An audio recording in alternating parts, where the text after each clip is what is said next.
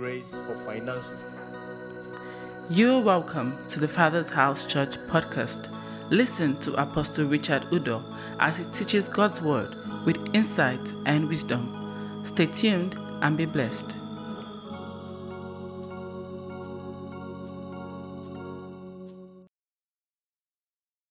The nature of money is such that the poor, they are running after it. I must get, even if it means sacrificing their mother. The rich, on the other hand, I will break one, one of the richest men in this country. I had an opportunity to talk with him one day. He said, Man, when I meet money, when he said, I looked at him, he said, Yes. Don't think I have money yet, though. Oh. and that time he mentioned how much he makes per minute. I said, Me, I count my own in days. You are counting your own in minutes. And what he makes in a minute is more than what he pays me in a month. Amen. He said, When I meet Mr. Money, hey, I will break his hands, tie his wings, and break his legs. Oh, my yaros being. That is money for you. Beloved of God. The average man works for money, but the wise man makes money to work for him. Those are my 12 statements on money. Now, it's important that we understand the negatives first. Because out of these 10 things I'm about to mention, if one is in your life, it will spoil the flow of the grace for money or finances in your life. It will spoil it. And I want to quickly mention the 10 now, in case there's no time to continue. The first is covetousness. Is a strong, insatiable desire, relentless desire for money, especially money that belongs to other people. You want it by all means. If I don't get it, I won't rest. My body will be shaking. Red eye. Because he, in fact, as he's sitting in church like this, he's calculating how he's going to get it.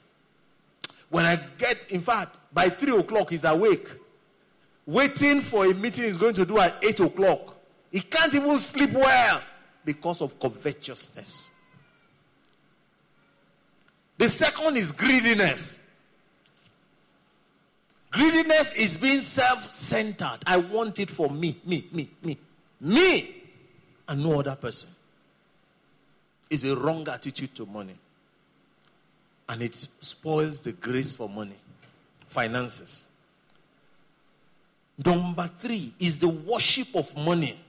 Money, whatever decision you are going to take in your life, the fulcrum for that decision, what determines what you will do, is whether you are going to gain money or you are going to lose money. It's a worship of money. Whatever.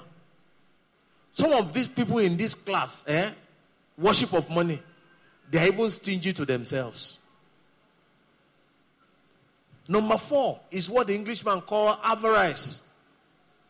Never satisfied, always looking for more. Never. A large property owner was asked one day, When will you stop buying property? He said, When I buy the next one. Will you ever stop? Number five is stealing. Stealing by whatever guise 419, 4110, whatever. Stealing. Stealing simply means taking what you were not given. The person can even give you, but under jars, it is stealing. Hypnotism.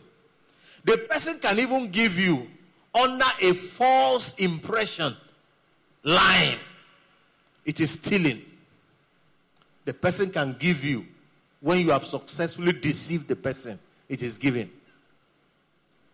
In the earlier service, I told the story of somebody tried two weeks ago to try that number on me. I told him I'm not interested because I'm not covetous. Are you with me? The life of a man, Jesus said, it does not consist in the abundance of what he has. They say, Pastor, somebody I'd never met before. He didn't know that I, I sense that, look, this guy, I don't know him. And they will talk to you so familiarly. And maybe one of you here gave him my number. And I told him, except he repent, he shall all what? He dropped. I called him back. Except he repent. Amen. Praise God. Number six, cheating. Depriving others of their rights. Because you are the one on authority, you are the one in power, you have the ability. You use that ability, that wisdom, that power to cheat them. Is a deal breaker. The Bible says, Thou shalt not move the ancient landmarks. Cheating. Cheating. And I don't know how many of us here are cheats. The seventh one is profiteering. In the days I used to go to the market, you go to the market to buy rice. You want to buy derica of rice or buy derica of uh, gari. You look at the derica container. It's as if it has had several accidents. And the panabita tried to panabit it so they no fit panabita. And so it's left with dents and so. At the end of the day, you don't have a full derica size of what you are buying. Why? Because somebody has deliberately hit it here, hit it there, hit it there. Profiteering. When there is scarcity of petrol, for those of us that sell petrol kerosene here, the price goes to the roof. Profiteering. Profiteering is making, how did I put it here? Making undue gain. Is a deal breaker before God. It's a deal breaker. The eighth one, some of us are very guilty of it. You go and borrow money from your brother and you refuse to pay. Unpaid debts.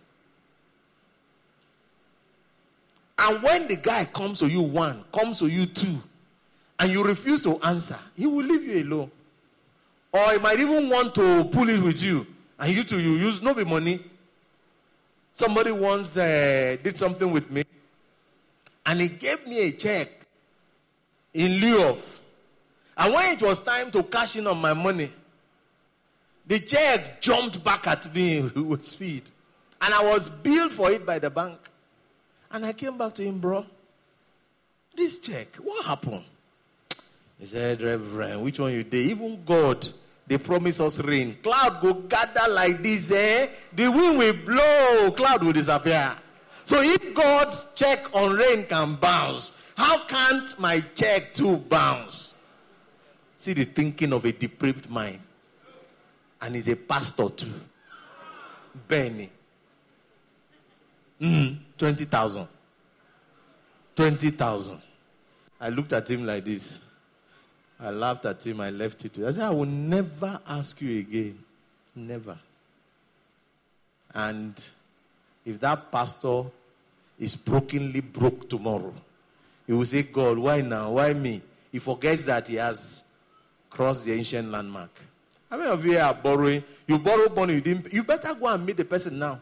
Either you get a debt forgiveness or you renegotiate the terms of the debt. Hello?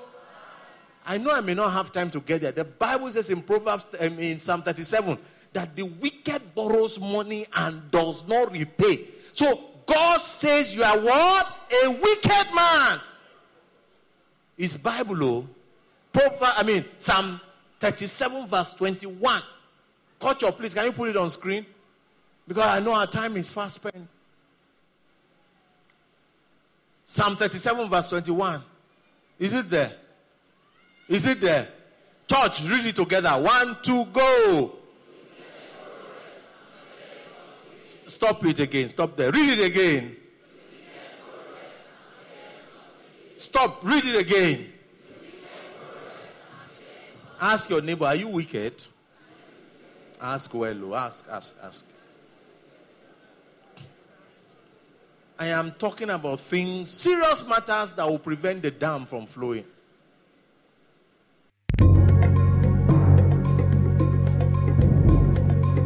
Thank you for listening to today's message from the Father's House Church. Join us same time next week. Kindly follow our social media platforms TFHC Online on Facebook, Twitter, and YouTube, TFHCNG on Instagram.